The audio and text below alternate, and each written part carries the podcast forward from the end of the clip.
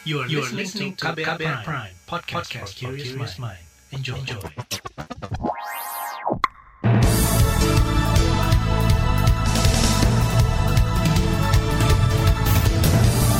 Selamat pagi saudara, kita jumpa lagi di Buletin Pagi.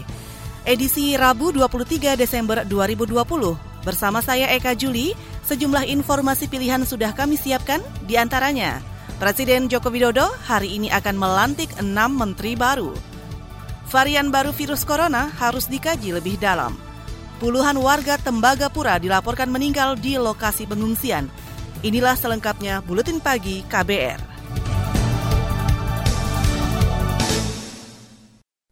Terbaru di Buletin Pagi. Saudara Presiden Joko Widodo rencananya hari ini akan melantik enam menteri baru – Pengumuman perombakan atau reshuffle kabinet kemarin disampaikan Jokowi didampingi Wapres Ma'ruf Amin di Istana Negara. Reshuffle ini merupakan kocok ulang pertama pada periode kedua. Sejumlah menteri dikeluarkan dari Kabinet Indonesia Maju dan digantikan nama-nama baru.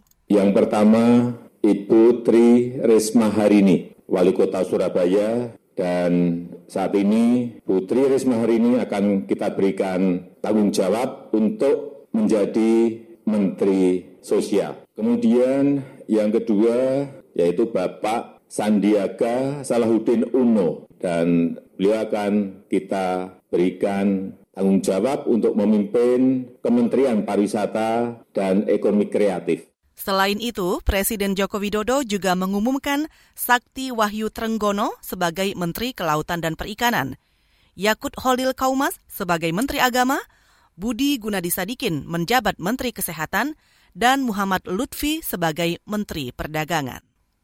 Bekas calon wakil presiden pada Pilpres lalu, Sandiaga Uno, yang hari ini akan dilantik oleh Presiden Joko Widodo sebagai Menteri Pariwisata dan Ekonomi Kreatif, memaparkan tiga strategi yang akan dikerjakannya para pelaku sektor pariwisata dan ekonomi kreatif bisa bertahan, tapi bukan hanya survive, but also thrive. Survive and thrive. Bertahan dan menangkap peluang menjadi pemenang. Strategi inovasi. Kedua adalah strategi adaptasi, karena kita sekarang menghadapi pandemi, mendahulukan kesehatan dan keselamatan di setiap destinasi pariwisata dan di setiap lini ekonomi kreatif, CHSE salah satunya, dan terakhir tentunya adalah kolaborasi. Itu tadi Sandiaga Uno.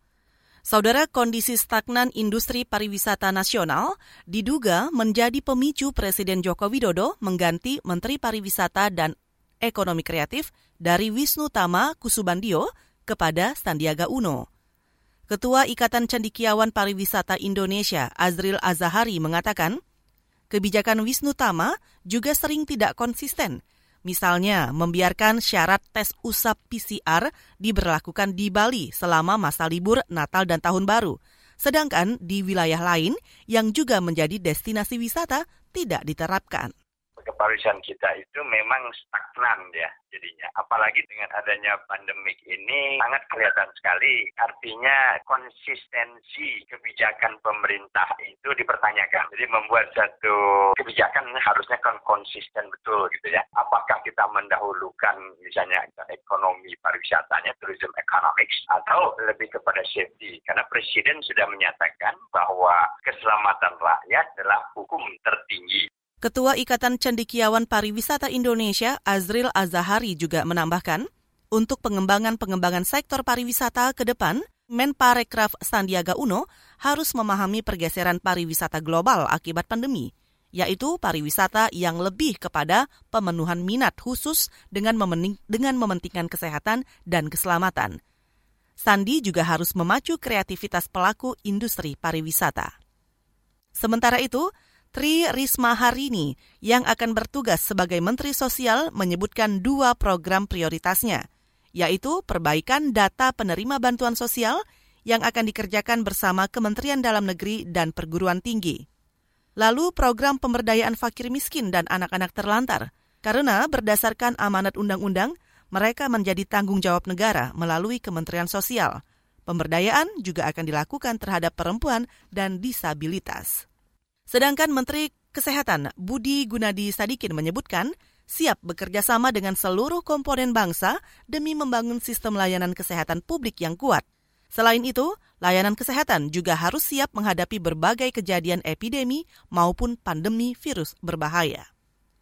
Menanggapi pemilihan Budi, Dewan Pakar Ikatan Ahli Kesehatan Masyarakat Indonesia atau IAKMI Hermawan Saputra berharap Menteri Kesehatan yang tidak punya latar belakang ilmu kesehatan bisa cepat belajar dan beradaptasi dengan tugas barunya.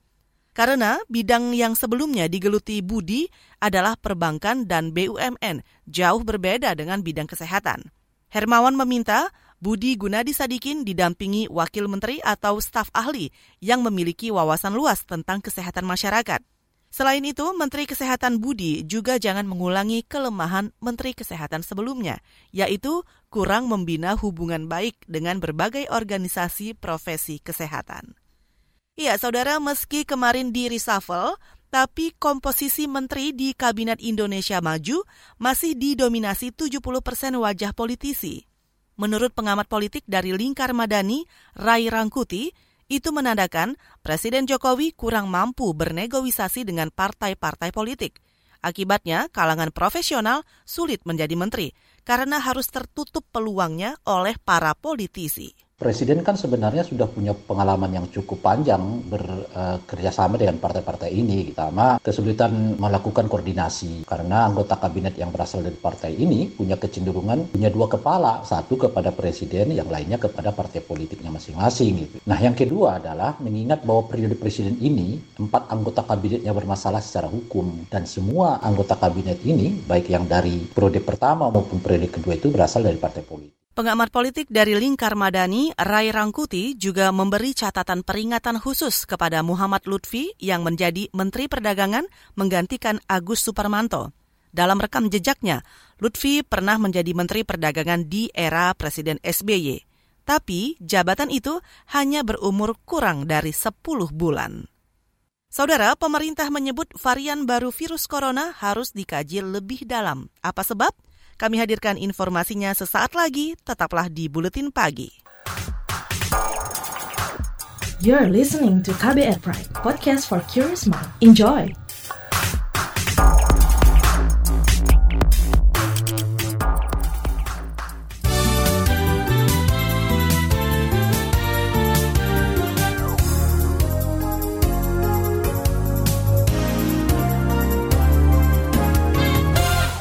Saudara Anda sedang mendengarkan Buletin Pagi KBR. Varian baru hasil mutasi virus corona yang dideteksi terjadi di Inggris masih harus diteliti tingkat kerawanannya.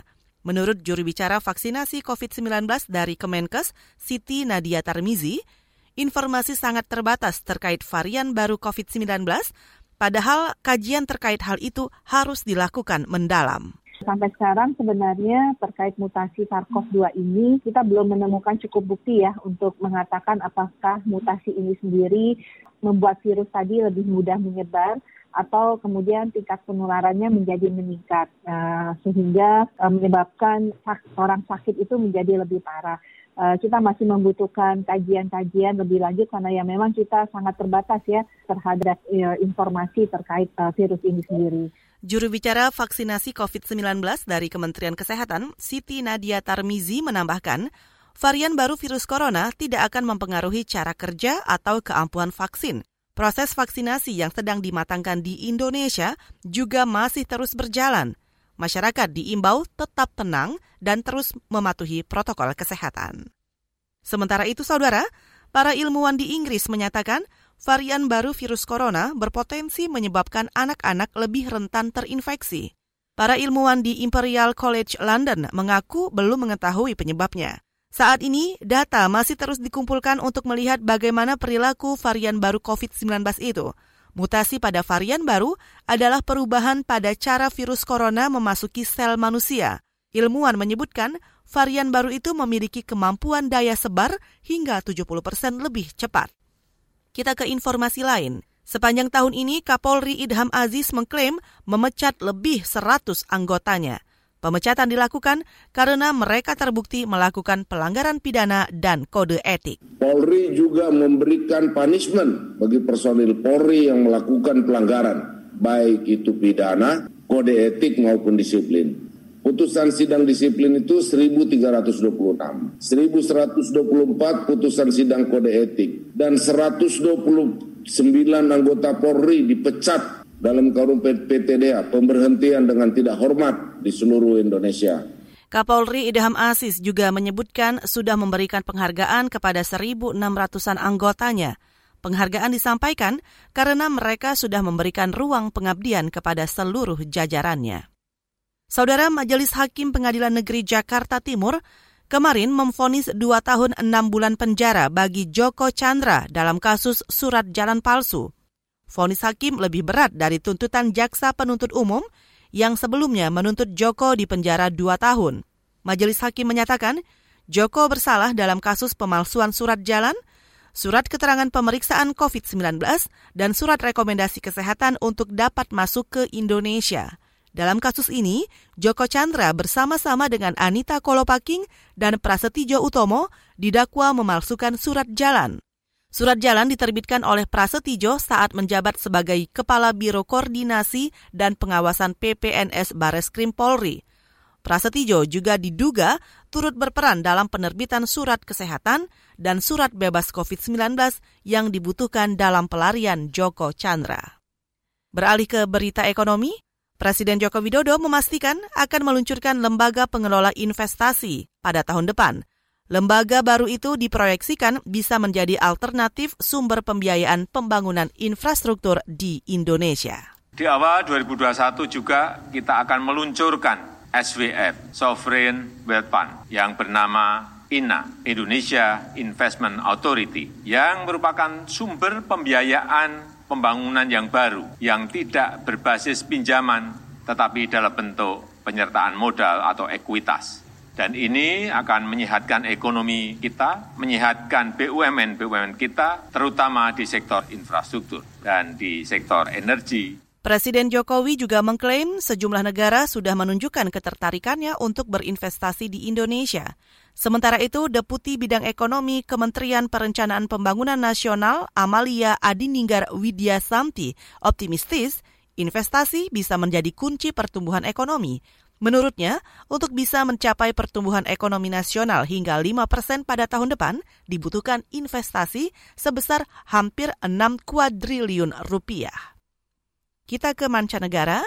Singapura menjadi negara pertama di kawasan Asia yang menerima kiriman vaksin COVID-19 buatan Pfizer-BioNTech – Vaksin dibawa menggunakan pesawat kargo maskapai Singapore Airlines dengan nomor penerbangan SQ7979 dari pabrik BioNTech di Brussels, Belgia, dan tiba pada awal pekan ini. Dilansir Associate Press, Menteri Perhubungan Singapura Ong Ye Kung menyatakan mereka sangat siap menangani vaksin itu dan juga siap dijadikan pusat persinggahan sementara logistik vaksin corona pesanan negara lain. Ong Ye Kung juga menyatakan mereka bekerja sama dengan sejumlah perusahaan logistik ternama seperti DHL, UPS, dan FedEx untuk menangani pengiriman vaksin secara khusus. Kita ke informasi olahraga. Manchester City melaju ke babak semifinal Piala Liga Inggris Rabu dini hari tadi waktu Indonesia Barat. City mengalahkan Arsenal 4-1 dalam raga perempat final di Stadion Emirates London, Inggris. City menjadi tim kedua yang memesan satu tempat di semifinal setelah tim kasta kedua Brentford yang menyingkirkan Newcastle United dalam pertandingan sebelumnya. City juga akan mengetahui lawan mereka selepas pertandingan perempat final terakhir antara Everton kontra pada Kamis dini hari waktu Indonesia Barat. Saudara selanjutnya kami hadirkan laporan khas KBR tentang mewaspadai penyebaran varian baru virus corona. Sesaat lagi hanya di Buletin Pagi. You're listening to KBR Pride, podcast for curious mind. Enjoy!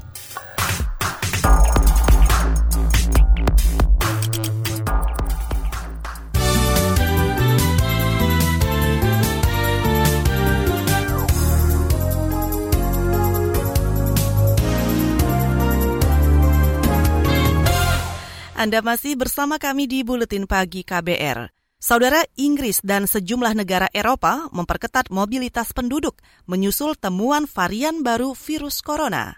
WNI yang tinggal di sana ikut terdampak dengan kebijakan ini. Bagaimana kondisi mereka dan bagaimana pandangan pakar terhadap varian baru ini?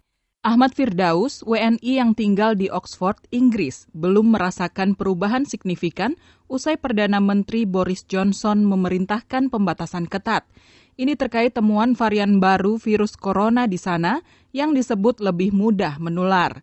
Menurut Ahmad, pembatasan baru diterapkan di sektor bisnis, sedangkan warga masih bisa beraktivitas di luar rumah pembatasan yang dimaksud itu setahu saya ya pembatasan itu pasti bisnis gitu yang lebih banyak tuh pasti toko apa yang boleh buka gitu. Orang mau tetap boleh keluar gitu. Jadi bukan manu, bukan masyarakat yang dibatasi tapi bisnisnya gitu. Ini yang nggak akan pernah ditutup pasti kan yang esensial lah gitu. Supermarket yang jualan makanan tiap harian gitu. Terus toko farmasi gitu. terus tahap berikutnya kan kalau yang paling parah itu sekolah ditutup. Saya masih belum lihat sekolah ditutup sih. Kandidat doktor bidang energi terbarukan di Universitas Oxford ini relatif tenang karena yakin mutasi baru tak bakal seganas virus asalnya. Menurutnya, situasi saat awal pandemi dulu jauh lebih berat ketimbang sekarang. Ahmad tidak menyiapkan antisipasi khusus ketika keluar rumah, cukup dengan disiplin memakai masker seperti sebelumnya. Gak ada. Di awal aja yang saya saya benar-benar ngerasa ini gak ada apa-apanya dibanding nggak benar nggak ngerasa apa pun gitu di awal tuh ngerasa banget supermarket tiba-tiba toilet toilet paper kosong gitu seperti yang dari berita-berita tuh memang iya kita kerasain tuh kita berusaha pakai masker sebisa mungkin gitu. apalagi kalau kita naik bus hindari naik bus. Itu kan karena kita close. Kedutaan Besar Indonesia di London juga merespon cepat perkembangan di Inggris dengan memberikan imbauan kepada WNI. Ya, KBRI mengirim email gitu meminta untuk waspada kalau ada apa-apa. Bahkan mereka men-setup satu satu hotline gitu. Dan kemarin mau nggak salah tuh mereka bahkan sampai mengadakan pertemuan warga Indonesia ada di sini. Ya cukup responsif lah Ari, WNI di Aulendorf, Jerman, juga biasa saja menanggapi temuan mutasi baru virus corona di Inggris. Ini lantaran Ari sekeluarga sudah beradaptasi dengan pandemi. Buat kami ya biasa karena memang kami uh, tidak tidak banyak melakukan kontak sosial ya karena biasanya kami cuman uh, di rumah aja bareng sama anak-anak terus bawa anak-anak ke tempat bermain. Menurutnya, pemerintah Jerman sudah menutup akses dari dan ke Inggris mulai 20 Desember kemarin. Namun sebenarnya kebijakan karantina diterapkan sejak pekan lalu karena jumlah kasus yang meningkat. Semua sekolah ditutup, begitu pula dengan toko, kecuali yang menjual kebutuhan pokok serta apotek pemerintah Jerman melakukan uh, juga melakukan jam malam yaitu tidak dibolehkannya keluar rumah uh, untuk warga Jerman di atas jam 8 malam. Dan jika ada warga yang uh, yang keluar rumah dikenakan sanksi kurang lebih uh, sebesar 300 euro ya, sebesar sebesar 5 juta rupiah kurang lebih. Pakar biologi molekuler Ahmad Rusdan Utomo menyebut mutasi baru virus corona di Inggris memang lebih unik ketimbang varian sebelumnya. Mutasi baru ini memiliki daya replikasi lebih banyak. Namun, belum ada studi yang menjelaskan apakah varian baru ini lebih ganas dari virus asalnya. Mutasi itu kan biasanya kalau coronavirus itu kan lajunya itu kan dua mutasi per genom per bulan. Ini 17, jadi sekaligus banyak gitu loh. Jadi ini yang membuat para ilmuwan juga bertanya-tanya, kok tumben gitu. Kendati demikian, patut diwaspadai kemungkinan vaksin COVID-19 yang saat ini dikembangkan tak mempan melawan virus corona varian baru. Pasalnya, mutasi virus terjadi di wilayah yang juga menjadi target vaksin. Kalau ternyata dia termutasi, ada kemungkinan antibodi yang terpicu oleh vaksin tidak mengenali. Nah, antibodi yang terbentuk pada protein spike karena vaksin itu kan nggak cuma mengenali satu bagian dari spike kan, kan mengenali banyak bagian dari spike, tidak cuma satu. Jadi ya ada kemungkinan juga tidak berpengaruh terhadap ini terhadap vaksin. Keampuhan vaksin melawan varian-varian baru harus diuji saat program vaksinasi berjalan. Mutasi virus bakal berpengaruh buruk jika menyasar bagian domain pengikat reseptor. Jadi ya mudah-mudahan sih nggak nggak terpengaruh. Cuma bagaimanapun ya nanti ada namanya post surveillance. Jadi setelah nanti roll out vaksin tetap dimonitor. Ada nggak orang-orang yang sudah divaksin ternyata terkena COVID ya kan? Nah nanti sampel itu dicek. Kenapa dia terinfeksi? Karena kan dari vaksinasi. Nanti ketahuan tuh ada nggak mutasi-mutasi yang akhirnya bisa resisten terhadap vaksin. Demikian laporan tim KBR, saya Astri Yuwanasari. Dan selanjutnya kami hadirkan informasi dari daerah, tapi sebelumnya kita dengarkan informasi berikut ini. Commercial break. Psikolog klinis Gisela Tani Pratiwi membagi tips caranya berdamai dengan trauma masa kecil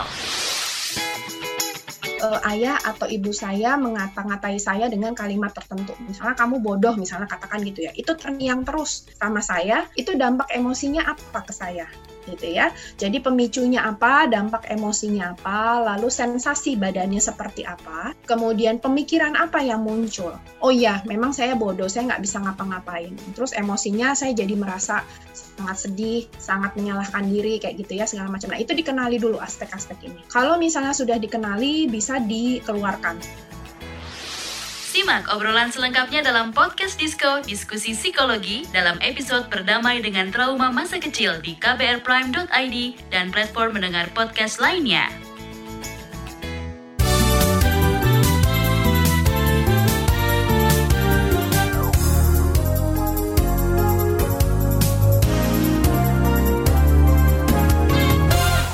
Saudara inilah bagian akhir Buletin Pagi KBR. Komisi Nasional Hak Asasi Manusia atau Komnas HAM perwakilan Papua menyatakan sekitar 23 warga distrik Tembagapura Kabupaten Mimika dilaporkan meninggal di berbagai lokasi pengungsian. Kepala Kantor Komnas HAM perwakilan Papua, Fritz Ramandey mengatakan, aduan itu disampaikan koordinator pengungsi pada awal bulan ini. Ada laporan, ada 23 mhm. orang meninggal dunia selama mereka mengungsi di Timika. Hmm. Memang Komnas belum verifikasi mereka hmm. meninggal itu siapa-siapa, di mana kita belum verifikasi. Tapi kita sudah dapat pengaduan itu. Mereka meninggal apa, di mana disuburkan itu kami belum punya data yang Kepala Kantor Komnas HAM Perwakilan Papua, Fritz Ramande juga menambahkan, laporan meninggalnya pengungsi itu juga disampaikan ke Komnas HAM RI. Komnas HAM Perwakilan Papua juga mengingatkan pemerintah Kabupaten Mimika untuk menjamin keamanan dan hak-hak warga pengungsi jika nanti mereka dipulangkan ke kampungnya. Dari Papua kita ke Jawa Barat. Pemerintah Jawa Barat akan menindak tegas warga luar daerah yang diketahui positif COVID setelah pemeriksaan di empat pos lokasi perbatasan provinsi. Wakil Gubernur Jawa Barat UU Ruzanul Ulum menegaskan, wisatawan dari luar wilayah akan langsung dipulangkan ke daerah asal bila hasil tesnya menunjukkan reaktif COVID-19. Semua dilakukan untuk mencegah penyebaran COVID-19 di masa libur Natal dan Tahun Baru. Termasuk mungkin di dalamnya puncak dan yang lainnya, kami akan menyediakan alat-alat tes antigen dan yang lainnya. Dan seperti yang saya sampaikan, kalau mereka yang positif setelah dites dengan permohonan maaf, mereka akan dikembalikan. Makanya daripada dikembalikan meninggal ke Jawa Barat lah seperti itu. Wakil Gubernur Jawa Barat UU Ruzanul Ulum menambahkan, selain di kawasan Puncak Bogor, pos pemeriksaan Satgas COVID-19 juga akan ditempatkan di pintu keluar jalan tol. UU berharap masyarakat mematuhi protokol kesehatan pencegahan COVID-19. Kita ke Palembang. Sebanyak 24 unit truk sengaja diparkir di sepanjang jembatan Musi 6 Komite Keselamatan Jembatan dan Terowongan Jalan mengatur itu untuk memastikan kelayakan jembatan sebelum resmi dioperasikan. Menurut Kepala Dinas PU Sumatera Selatan Dharma Budi, dengan berat setiap truk mencapai 40 ton, nantinya akan dilihat apakah terjadi pergeseran fisik jembatan atau tidak. Pengecekan dilakukan menggunakan teknologi digital. Hasil uji beban akan dikeluarkan dua pekan mendatang, berupa sertifikat layak fungsi.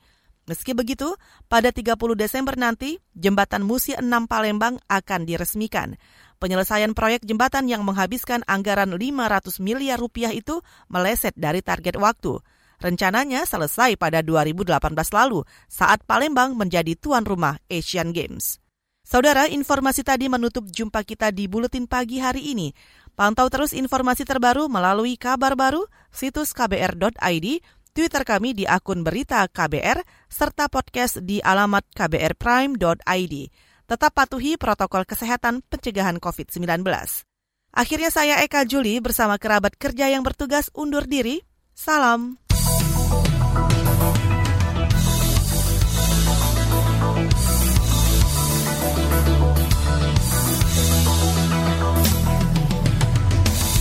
KBR Prime, cara asik mendengar berita. KBR Prime, podcast for curious mind.